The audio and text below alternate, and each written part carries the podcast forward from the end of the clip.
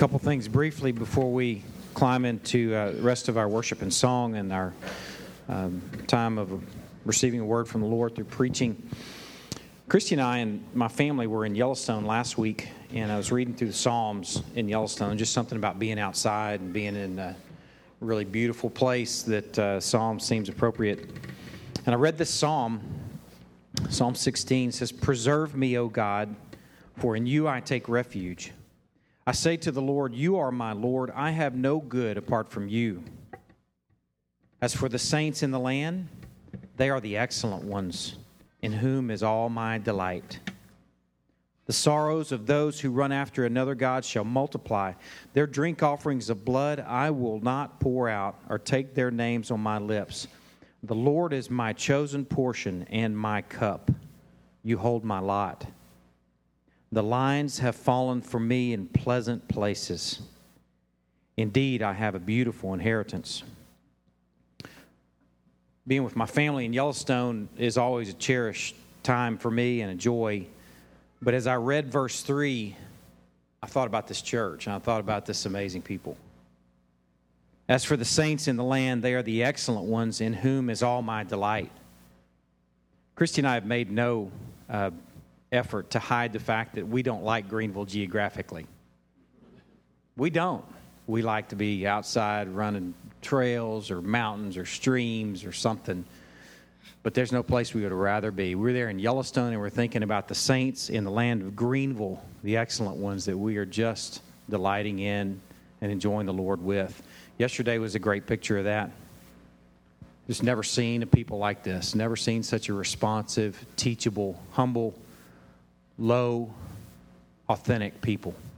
It's a delight to walk with y'all. This morning, I want to pray uh, for our time together that it'll be sweet, it'll be intimate, it'll be authentic. I want to pray for our little ones, kids. Lots of us haven't spent, we spent our lives in church, and we've never been in a church like this. God's grace toward you in sitting and hearing the teaching and preaching of His Word, the authentic worship of His name week by week is a treasure. And kids, you need to appreciate that. I'm going to pray for that. I also want to share with you an email.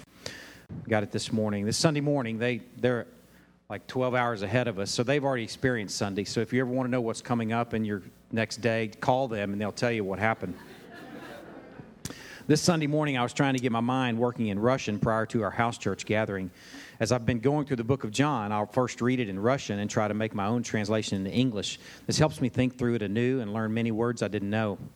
Meanwhile, we're just talking yesterday about how we both felt blah. We've made the transition back. The kids are finally sleeping normally after jet lag, and the excitement of being back in Kazakhstan usually doesn't last long. It's really slow here in our city now as most friends are gone or on vacation. Literally, it seems like a ghost town. So it's been hard to reconnect with people as we des- and, and we desire to make some new friends. There's been some good news since coming back and some tough news. One visa being granted for a teammate while another's being denied. Some local friends doing well spiritually while others have fallen away in surprising fashion. Worrying about our kids' education here. Make the progress in Russian language. She needs to make friends and do well in school. A couple M families, friends of ours, are really struggling with health issues and questioning if God wants them to stay here. We're wondering the same. Why are we even here? We miss our friends and our family. This is a family just like you. That's what you got to hear as I continue to read this. They're made of the same stuff that you're made of. They have the same desires, likely, that you have. We're wondering the same why are we here? We miss our friends and our family, the fellowship back home. People are really struggling here financially, but we see that it's really a spiritual struggle. In this environment, it's harder for us to keep our eyes fixed on Jesus. So back to John. So I just happened, he puts in quotes, to come upon the beginning of John 14 this morning. Let not your hearts be troubled. Believe in God, believe also in me. In my Father's house are many rooms. If it were not so, would I have told you that I go to prepare a place for you? I don't know the word in Russian in verse 1, or I didn't know the word in Russian. Then, after the context and remembering a sermon a few weeks back, I was reminded that it was troubled. Let not your hearts be troubled. There's lots of good reasons to be troubled, but believe in God and believe in Jesus. He has a plan in all this mess. He's prepared a place for us. Of course, we're troubled in this world, in this place, because this is not the place. Our place will be with him in eternity. But what about the Kazakhs? He has prepared a place for them too. Jesus has shown us the way to go, but most Kazakhs don't know the way. Please pray for the Kazakh people. Let's pray. Lord, a couple things we want to lift up this morning. First, we want to engage you authentically. I pray that if any of us have this desire to get the check in the block or get our church on this morning, that you will arrest us with the reality that we are standing, kneeling, seated before the throne of the living God. Lord, I pray that as we sing, as we are expressing these amazing realities back to you, that we will engage these realities, that we'll not sing and harmonize and think about how beautiful it sounds, but that our hearts will engage the truths, the amazing, scandalous truths that we are expressing back to you, that you've revealed to us. Lord, I pray that we will consider it an amazing grace that we are even able to express these things back. I pray that our kids, six year olds can realize that it's an amazing grace that we sit here week by week dining on life giving food. Lord, I pray that we as a church can engage wholeheartedly, unreservedly. Lord, I pray too that whatever problems that we bring here this morning, that we can set those problems aside and just lay our lives bare, and that we'll be exposed to the life changing power of the Word and the work of the Holy Spirit in our lives. Pray for them in their blah as we pray for ourselves in our blah.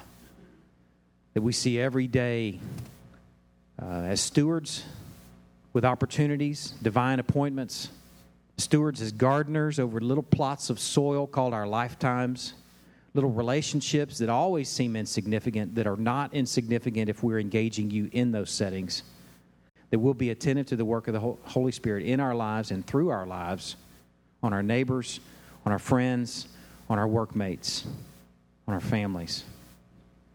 And Lord, we beg for your fame and your renown and your name and your glory among the Kazakhs, among the Libyans, among the Moroccans, among the Somalians, among the Indians, the Chinese, the Japanese. Lord, we beg that you will be glorified in all the nations. And we beg for commission completion, that our, our Christ will come back. Lord, that we may be part of this work, that families in this body may be arrested with a call to the nations. Thank you so much for the sweet time that we have in store this morning, Lord. We anticipate a sweet meal. In Christ's precious, holy, perfect name we pray. Amen. I want us to pray again together for another church in uh, our community. Pray for Highland Terrace and their leadership and their pastor this morning. And if you would um, join me in praying for them and for us. Um, Father, I am overwhelmed this morning and humbled that you continually put up with me and that you continually put up with us. And I want to pray, God, that you would break down the walls of hostility between brethren and your people in this city, that we would have same faith, different belief, with no division and hostility. I want to pray like Nehemiah that even me and my father's house have sinned. We've, we've played part in this. It's not other churches' fault. And I pray that you would start with us, break us, bring us to repentance over hostility and division. By your grace, keep us from playing our part in it any longer. And God, we pray desperately for the people and the leadership of Highland Terrace that they would worship you and enjoy you, and that they would feed on worship and word, and that would be their fuel this morning, that that would be their only fuel. That would be our only fuel this morning. And God, we pray that you would call out their people for your name's sake, and that you would send their people for your name's sake and spend their people for your name's sake. And we pray that for Crosspoint, that you would spend us for your name's sake, and use us for your name's sake. You've been so good to us, too good.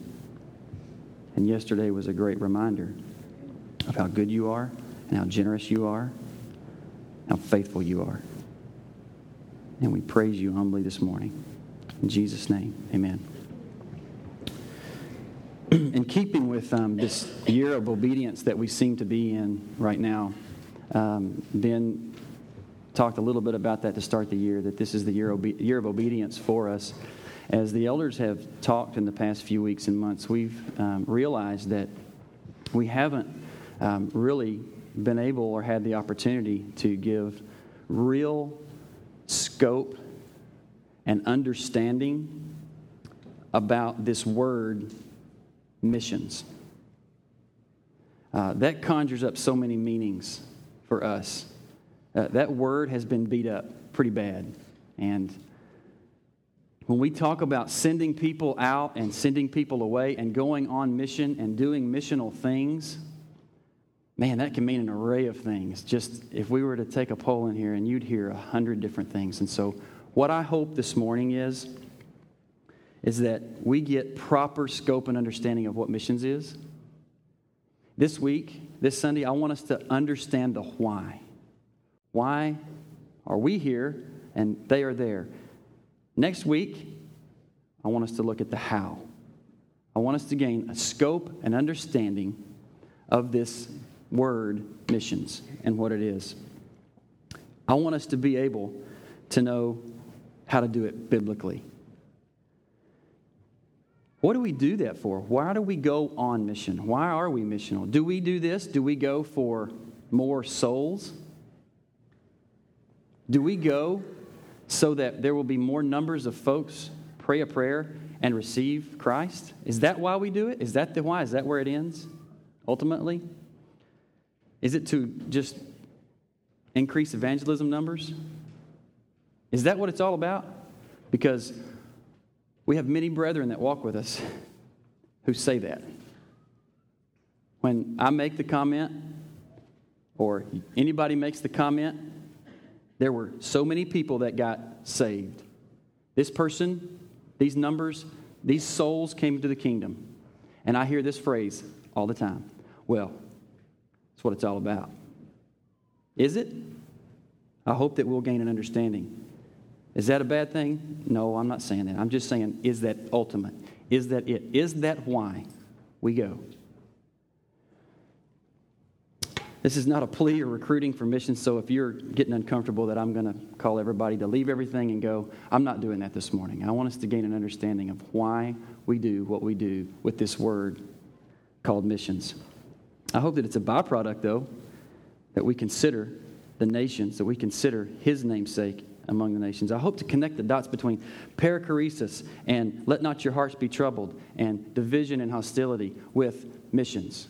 Because for so long, missions has become something that's kind of disconnected from us. That's something that some people do, and not all of us do. Some people are called especially to it, but not me.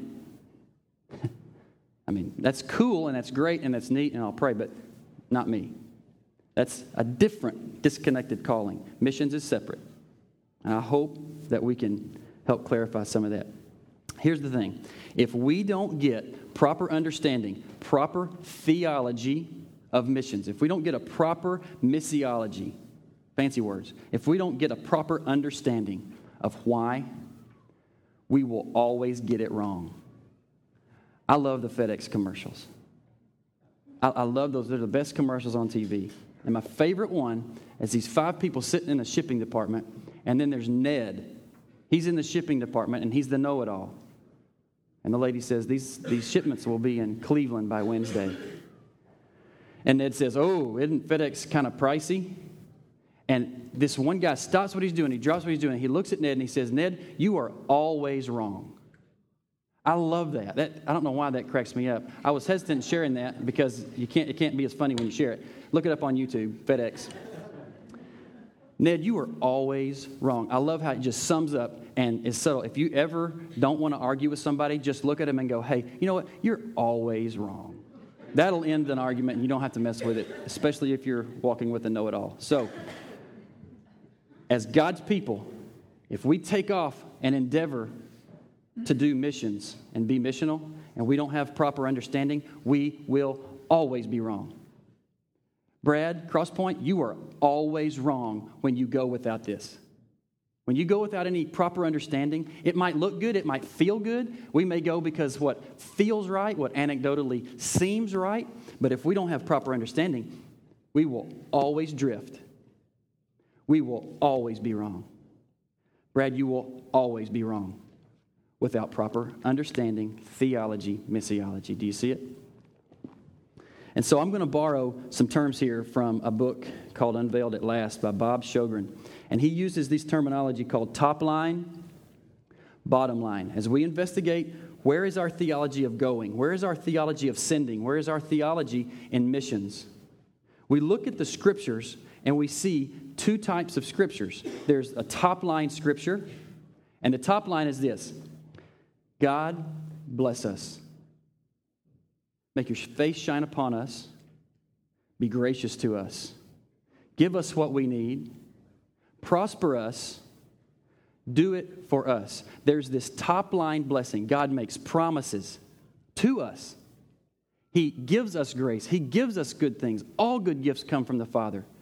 Top line. And the bottom line is His namesake among the nations. And if you think what top line, bottom line, what is that? We are very good at knowing and, and cherishing top line verses. We know the top line, that we love to memorize the blessing and the promises. But if that's where it ends, then the blessing and the promises are terminal with us. But ultimately, the scripture teaches us that blessings come for his name's sake among the nations. That's it. That's why we're blessed. Just to illustrate a little bit for you, if I were to ask somebody, what does Psalm 46:10 mean? Uh, say, some of you would probably be able to recite that. Others wouldn't. But if I said, "Be still and," and you would say, "Know that I am God." That's the top line of that verse. There's a second part of Psalm 46:10. And the second part says, now we know the top line. Everybody's memorized, be still and know that I am God. Some of us even know that that's Psalm 46:10. There's a second part to that verse that says, I will be exalted among the nations. I will be lifted up in all the earth. Top line, bottom line. We love top line scripture because uh, it's about us. We love the top line. Psalm 67 God, make your face shine upon us so that you will be lifted up in the whole planet. That's my paraphrase. But there's a top line in Psalm 67, 1 and 2, and then there's a bottom line. And you can see it all throughout Scripture top line, bottom line. And the top line is God bless us. God moves in our direction. He gives grace. He redeems. He provides. He protects. He heals. Why? For our sake? Is that where it ends? No, He provides. He heals. He protects. He redeems for His namesake among the nations. That is where it ends.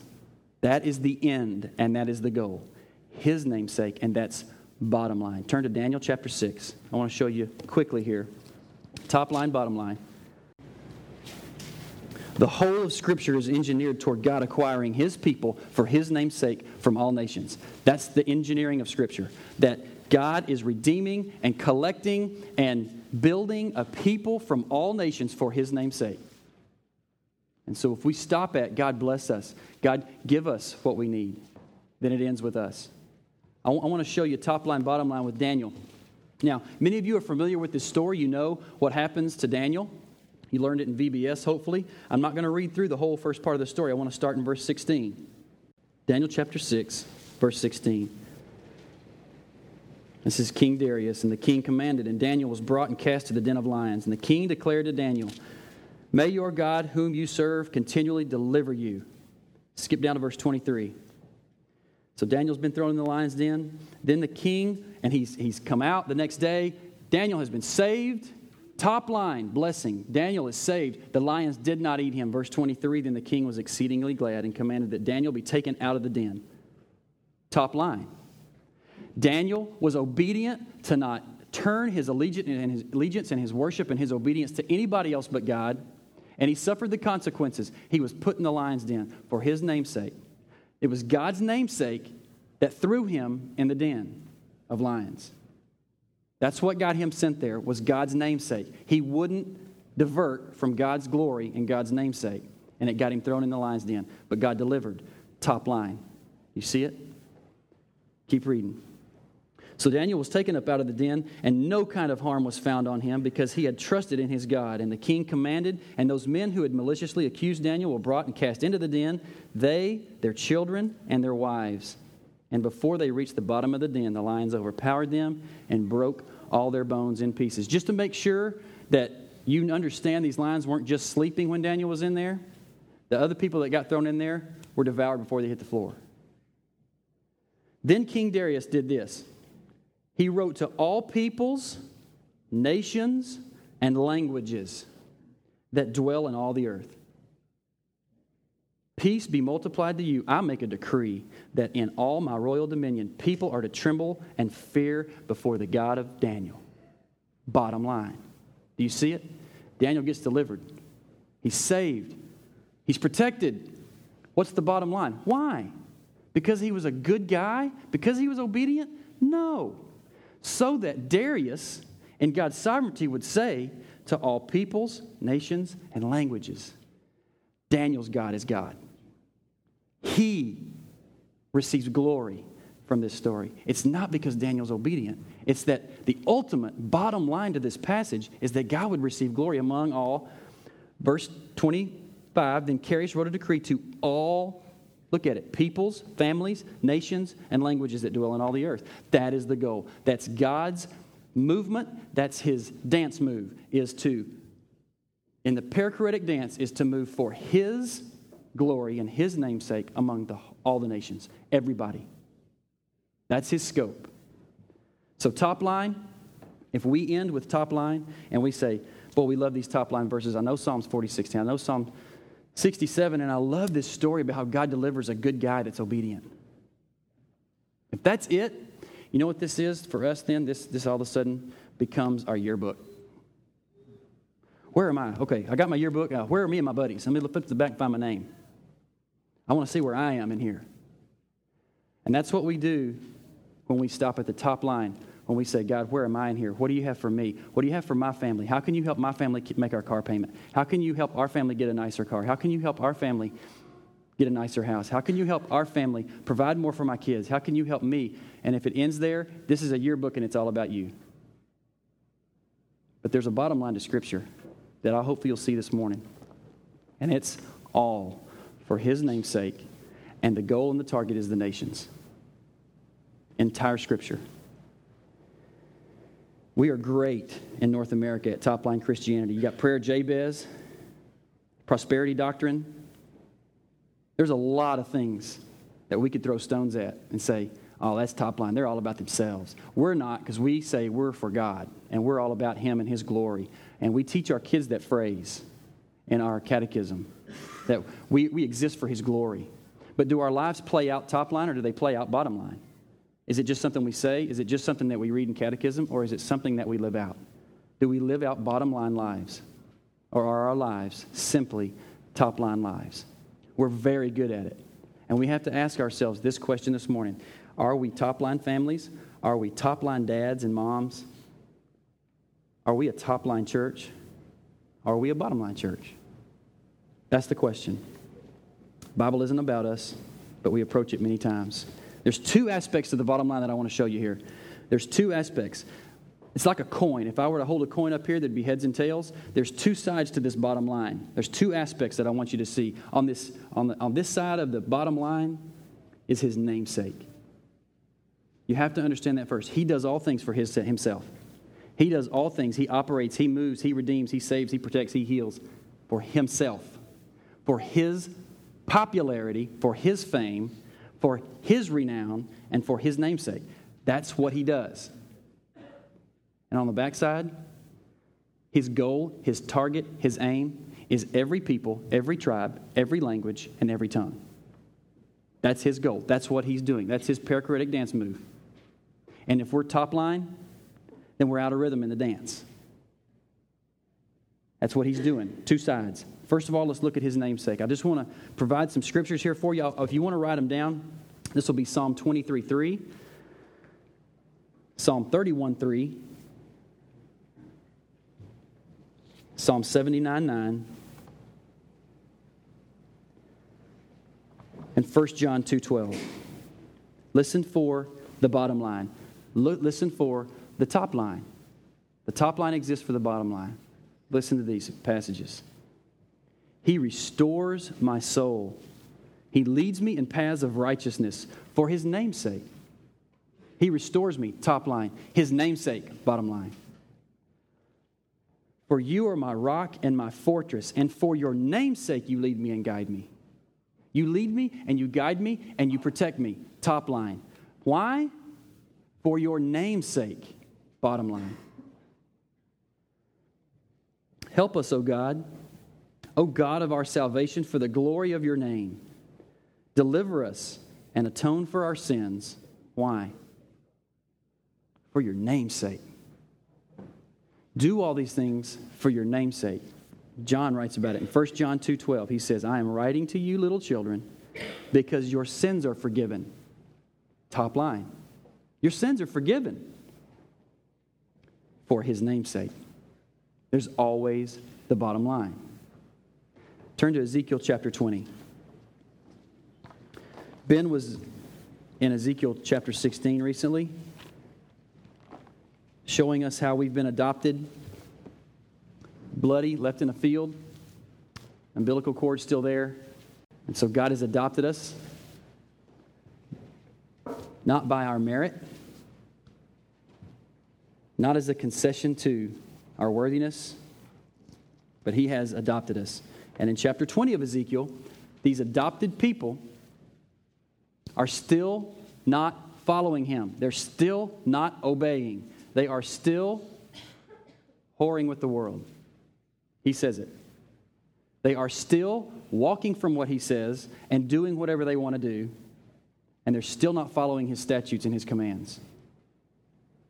Verse 3, Ezekiel chapter 20, verse 3 Son of man, speak to the elders of Israel and say to them, Thus says the Lord God, Is it to inquire of me that you come? As I live, declares the Lord, I will not be inquired of by you. Will you judge them, Son of Man? Will you judge them? Let them know the abominations of their fathers, and say to them, Thus says the Lord On the day when I chose Israel, back in 16, I swore to the offspring of the house of Jacob, making myself known to them in the land of Egypt. I swore to them, I made a promise, saying, I am the Lord your God. On that day, I swore to them that I would bring them out of the land of Egypt and into a land that I had searched out for them. Verse 8.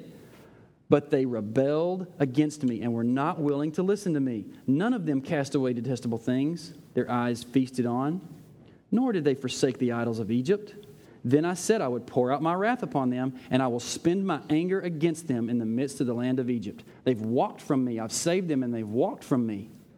I promised I would save them. But then I said, I'm going to pour out my wrath on them. But, verse 9, but I acted for the sake of my name, that it should not be profaned in the sight of the nations. Do you see the bottom line here? His people have walked and disobeyed, and he says, I've promised you that I'm going to save you. Top line. And I'm going to act not in wrath towards you, but I'm going to act, which is what you deserve. I'm going to act for the sake of my name among the nations, and I'm going to save you. Look at verse 13. But the house of Israel rebelled against me again in the wilderness. They did not walk in my statute, but rejected my rules, by which if a person does them, he shall live. And my Sabbaths they greatly profaned. Then I said I would pour out my wrath on them in the wilderness to make full end of them. I'll tell you what I'll do. I'll end this thing right here and give you what you deserve. But I acted for the sake of my name, that it should not be profaned in the sight of the nations. Do you see the bottom line? He continually puts up with us, He continually gives grace, He continually redeems us. Why? For the sake of His name among the nations. And it has nothing to do with pity or concession towards our worthiness and our merit. He does it for His glory, for His name's sake. And He saves. Verse 21 But the children rebelled against me. They did not walk in my statutes and were not careful to obey my rules, by which, if a person does them, he shall live, and they profane my Sabbath.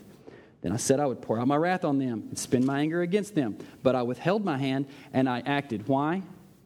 For the sake of my name, that it should not be profaned in the sight of the nations.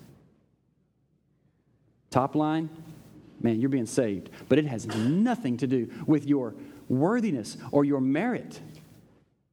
This is no concession. Our salvation is no concession to our worthiness and our merit. It's not God saying, "Oh, you've been you've done all right, so come on." That's not it at all. His anger and his wrath is towards us because we have nothing good to offer.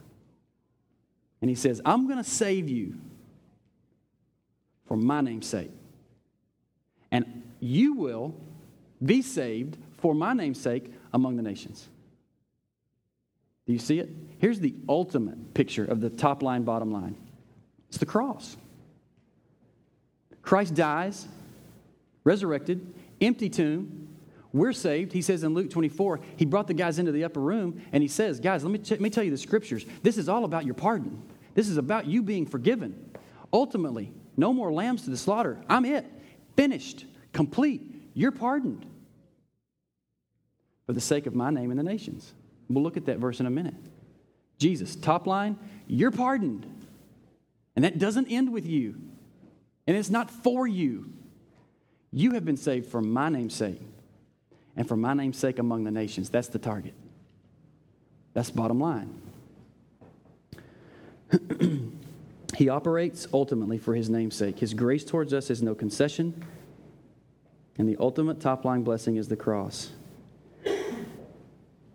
So, what does that mean? That means he's probably less concerned about our comfort, our ease, our buildings, our ministry numbers, our checkbook number, our checkbook account, our worship bands, our reputation. You see what all fits outside of the bottom line? Everything else. Everything else is outside of his glory in the bottom line. Checkbook, our band, our paint, our buildings, our ministries, everything else, secondary to his name among the nations. You know what else is outside that? The span of our life is outside the bottom line. The span of our life is not necessarily what he's so concerned about. He's concerned about his namesake among the nations in your salvation and my salvation, not the span of our life. That gets secondary to his name among the nations. Okay, the, the other side of the coin is his target is the nations. I want you to look quickly. We're going to flip quickly. Th- we're going to start in Genesis, and I want to show you how the whole of Scripture is top line, bottom line, is God blessing a people so that his name would be made great among the nations. And it starts in creation. Why did God create the world? Why did He create us? Why did He start with Adam and Eve? Why did He create a people? He did not create a people because He needed anyone. He created a people so that he could redeem them for his namesake among the whole world and receive glory among all nations, all peoples, all languages, and all tribes. That's the target. That's creation. Look at Genesis chapter 12, verse 1. Now the Lord said to Abraham, Go from your country and your kindred and your father's house to the land that I will show you. Here's the promise. Here's the top line I will make you a great nation. I will bless you. I will make your name great. So that. That's a big so that. So that you will be a blessing. I will bless those who bless you, and him who dishonors you I will curse. And in you all the families of where? All of them or some of them? All of them. All the families of the earth shall be blessed. Through this covenant with Abraham, we are blessed by Christ. And his glory goes to all the nations. And it's his namesake. The blessing doesn't end with Abraham. He was a knucklehead. He failed miserably. But God's grace said, I'm going to bless this dude for my namesake. And I'm going to bless it for my namesake so that every nation will see it and every nation will be blessed by it for my namesake. Luke 24, the passage I just mentioned. Turn to Luke 24, and we're going to see top line, bottom line with Jesus' words. I'm, I'm sort of wanting to move a little bit chronologically to help you. Genesis and creation, top line, bottom line. He moves, he promises, he creates for his name's sake among the, all the nations. Luke 24, verse 45. Then he opened their minds to understand the scriptures, and he said to them, This is Jesus in the upper room with his dudes. Jesus said to them, Thus it is written, and the Christ should suffer and on the third day rise from the dead, and that repentance and forgiveness of sins should be proclaimed in his name to all nations. This is about forgiveness, your pardon. Where? For the nations, for my name's sake. Matthew 28. The Great Commission. Matthew 28, 18 through 20. As Jesus promises to be with them, there's this top line authority that he's been given. Verse 18 And Jesus came and said to them, All authority in heaven and on earth has been given to me. Go therefore, make disciples of who? All peoples, all nations, baptizing them in what?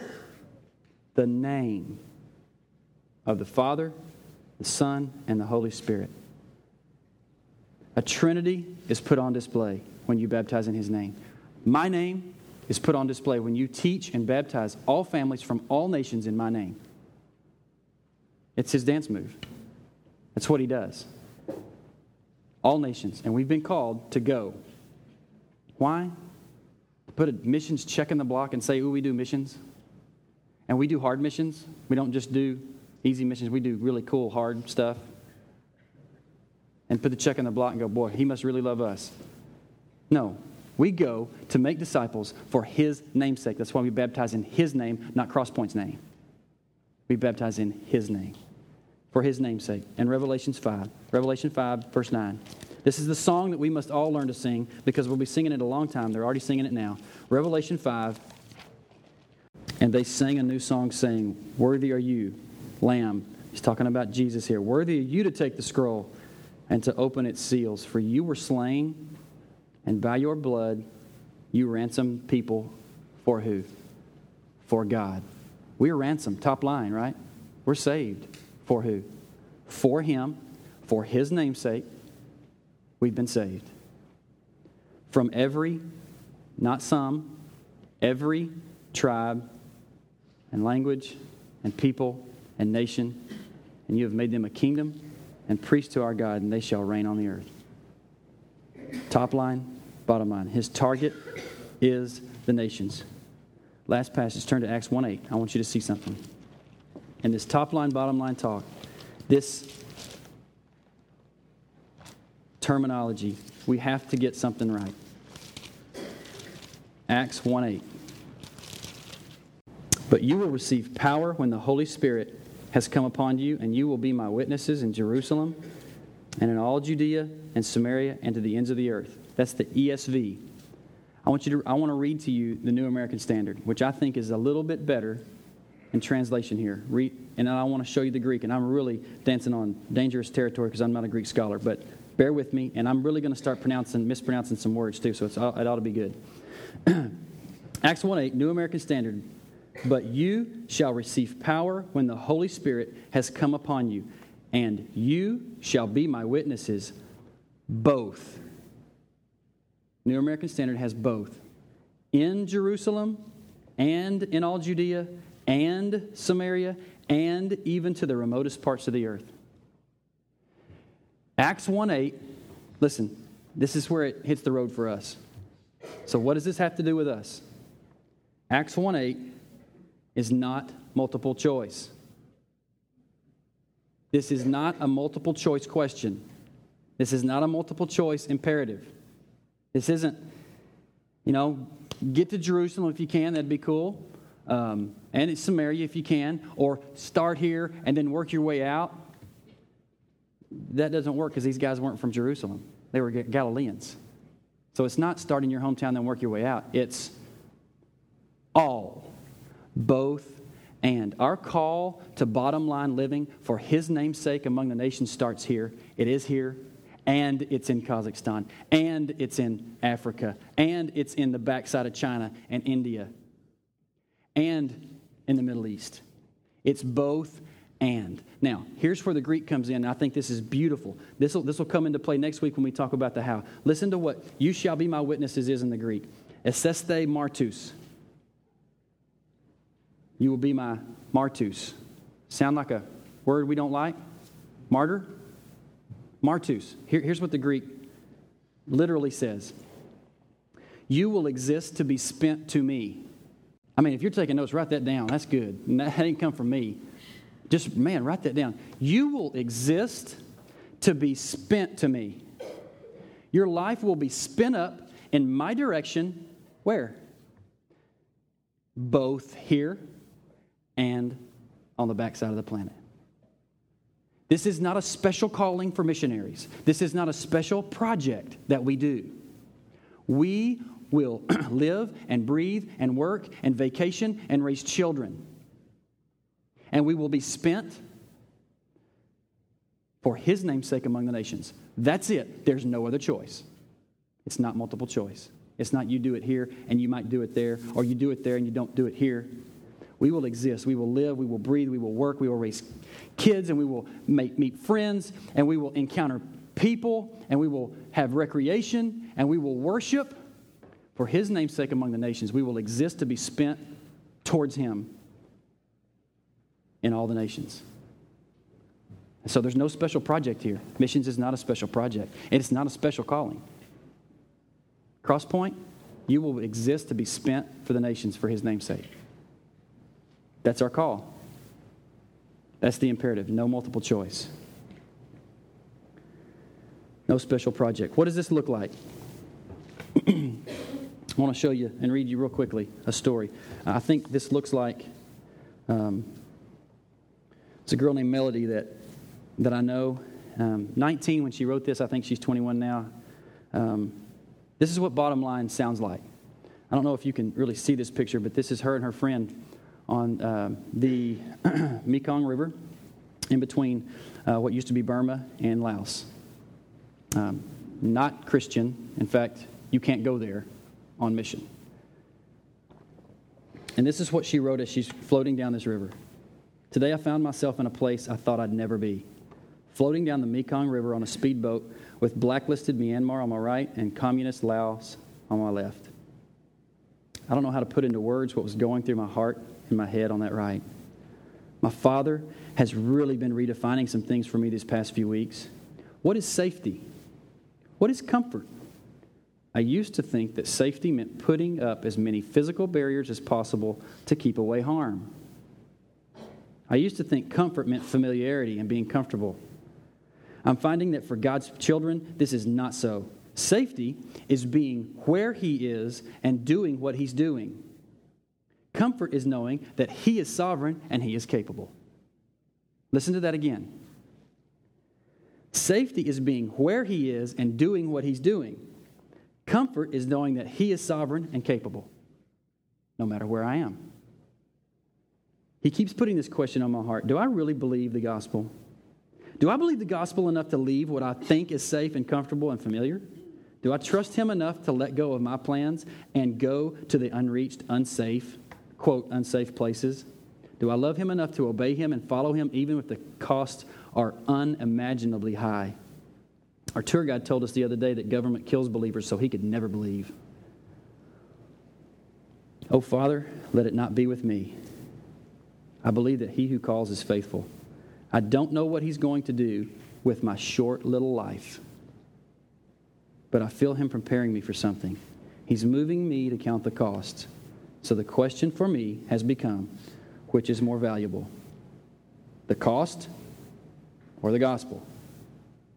That's bottom line. His namesake among the nations, no matter the cost. Because it's not for me, it's not about me. It's about his namesake among all peoples. That's bottom line. What else is bottom line? I think bottom line is C3, the church we started in commerce. That's bottom line. That's taking a pay cut or moving to commerce or not coming and staying where you feel comfortable. I mean, you know, I got to be careful here, but commerce? really? I, I, tell people all the time our first church plant was commerce, and they go, Commerce? What's in commerce?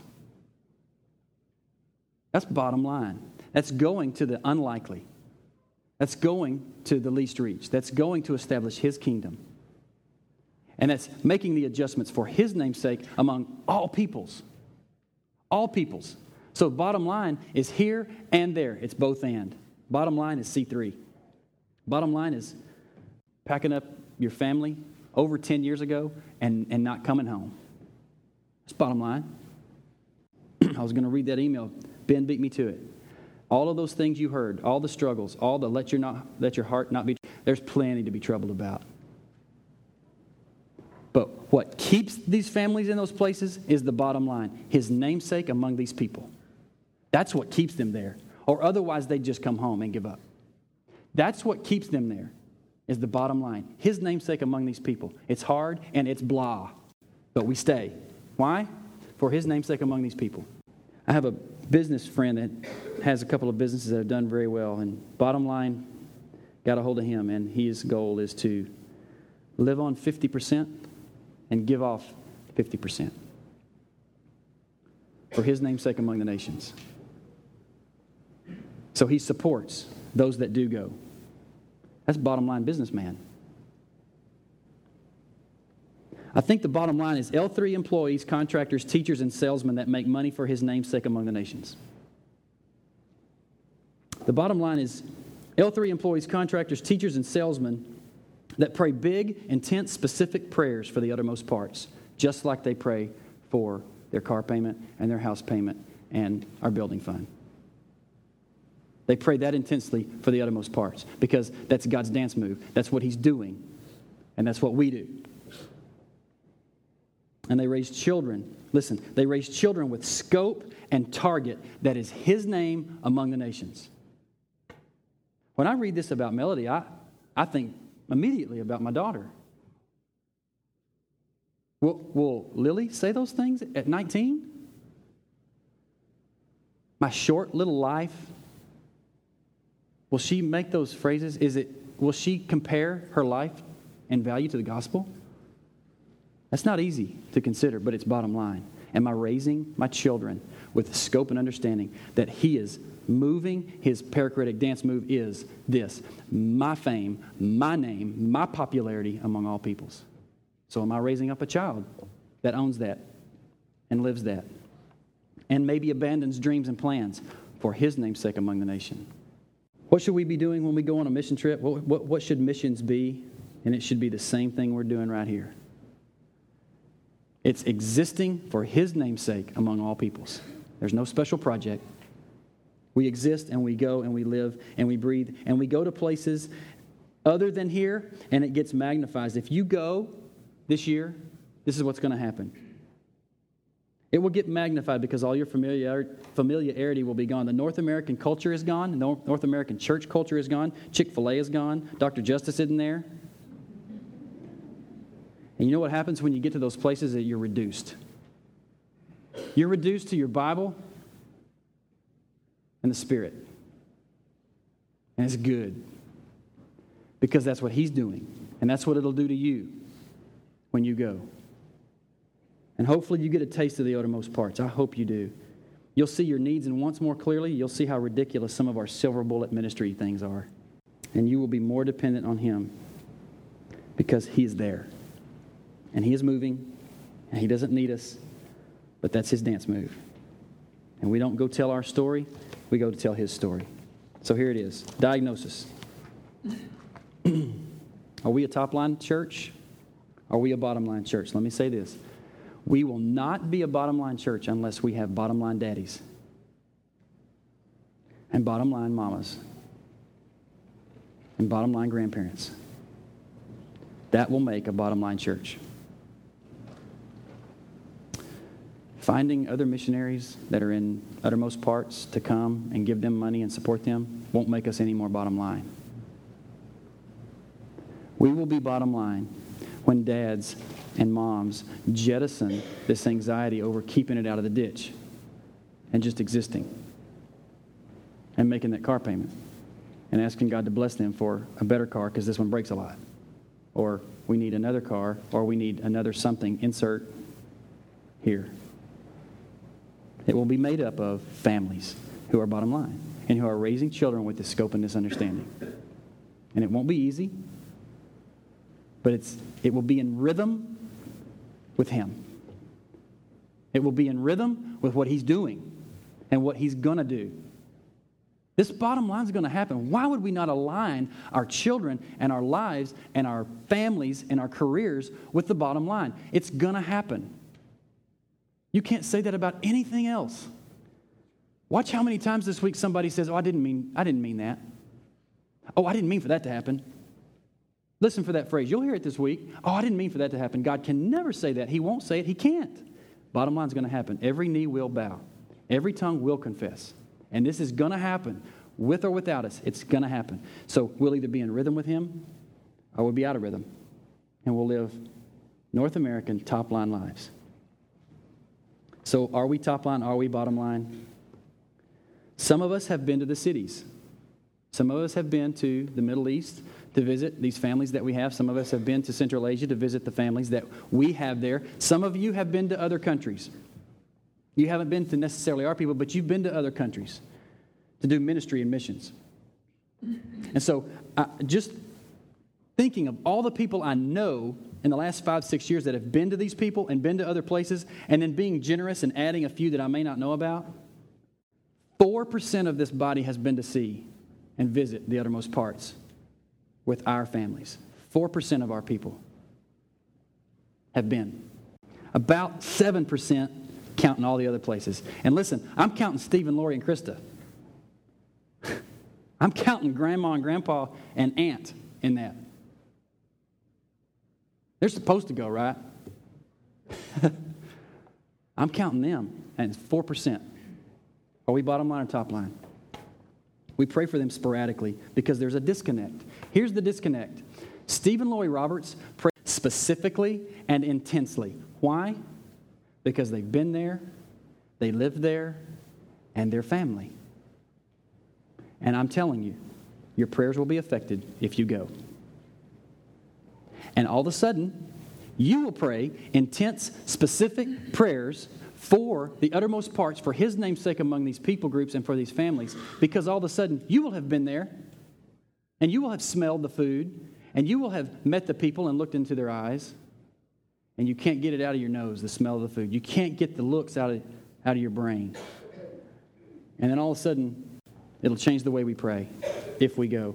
There's 63,000, about $63,000 in our global discipling budget right now. $63,000 in our missions budget. It's not being spent. It's the fattest account we have and we can't spend it. We don't use it. Ben put this the greatest way. I love this phrase. He said, Our global discipling budget has outgrown the deployment of our people. We got money to send you, we got resource, we got the want to, we've got this, it's right there, and we're not spending it. The larger scope, in 1983, North American Church, the North American Christian Church was sending 90% of missionaries to places that are, already have the church. And only 10% of people going on mission were going to places that don't have the gospel, don't have the church. But, and, and in 2009, it's still 90% and 10%. That's something up there that 30, for 30 years we've been okay with. Let's go to where it already is because there's response there. Not for his namesake, not for all peoples. Not, just don't go to hard places because they're just not responding. That's not why we go. You see it? We go for his namesake among every tribe and every language. And if that's the bottom line, and if we're a bottom line church, we will not fall in line with the 90 10. We can't if we're truly a bottom line church. We won't be 90 10 church. 90% of what, the people we send out of here will go to where his church isn't because of his namesake among all peoples. And I think also we believe this myth of safety. Safety is such a joke. We think that we're safe here today. And we think that because we're selfish and we're prideful. We, we take risk all the time for ourselves, but we won't risk for him and risking for him is right. If you don't own or don't have a book called Don't Waste Your Life by John Piper. You need to get it and you need to read it. It's a good one. There are many books that we recommend, and there's a short list that each of us have, and that's one of mine. Don't waste your life. Chapter 5 Risk is right. Risk for his namesake is right. But we risk all the times when we use that credit card. I don't got the money, but I'll charge it. Risk. You take out a loan for what you want. Risk. You drive Texas highways. Woo! Risk. we do something at base camp when we send kids off. We send about five, six hundred kids out all over the planet. And we do this at base camp. Mom and dads walk in, and they are on pins and needles. They are f- freaking out, and they don't want to show it. And they're hurting because they're about to send their baby off. And they don't have any control. And they're going to get on a plane, and they're going to go for his namesake among the nations to exist to be spent for his namesake. And that's hard. And we do this commissioning time where we ask the parents to pray for their children. And they do. They pray over them, and they're emotional, and they're distraught, and they're dependent, and it's good. And it's a good thing to be that way, to care, and to pray, and ask for God to keep your kids safe in the scope of your namesake among the nations. Spend. And this is what we do. As soon as that prayer's over, we ask those, all those kids to stop and get their parents in a chair and pray for the safety of their parents as they drive Texas highways while they're gone. To pray for their protection as they move here. As they endure what we have here. Because, James 4, you make plans and you think, I'll do this and I'll do that. You think I'm safe, and really, your life is a mist and you won't do anything unless the Lord wills it. So, comfort and familiarity and safety are all a big lie. You don't know what's going to happen. That Duncan booth might hit me in the head and kill me in a minute when I go load it. We don't know. Safety is a lie. This, is my heart this morning is that not that you would be pressured or feel guilty or move for any other reason except that God's move is His namesake, all nations and that maybe you would make adjustments and you would consider how we're raising our children, how we're sending our people out. We have two families that are in the uttermost parts right now. Crosspoint, we inherited both those families. We didn't raise them up, they were already doing it.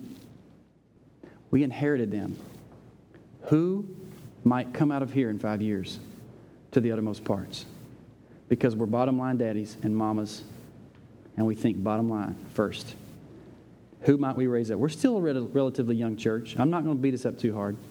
We're young, but who is coming? Who's coming? Who will go? Not because you've been pressured in, and not just to spend global discipling money for travel, but who will go for his name's sake among all nations? There's a pattern in Scripture that's a few. Because if we all just quit our jobs and go, no, nobody would be here. you see that? Paul and his gang went. There was a few that are called out. All of us can engage it. All of us are called to it. Some of us will pack up and go, but we won't if we stay top line. Father, I pray that you would continue to teach us about what you're doing and how you're doing it. God, I want to confess that um, I am not, bottom line, thinking with my children because I'm scared. And I'm more scared than I am in all of your namesake. And I pray that you would make us a bottom line church. In his name, amen.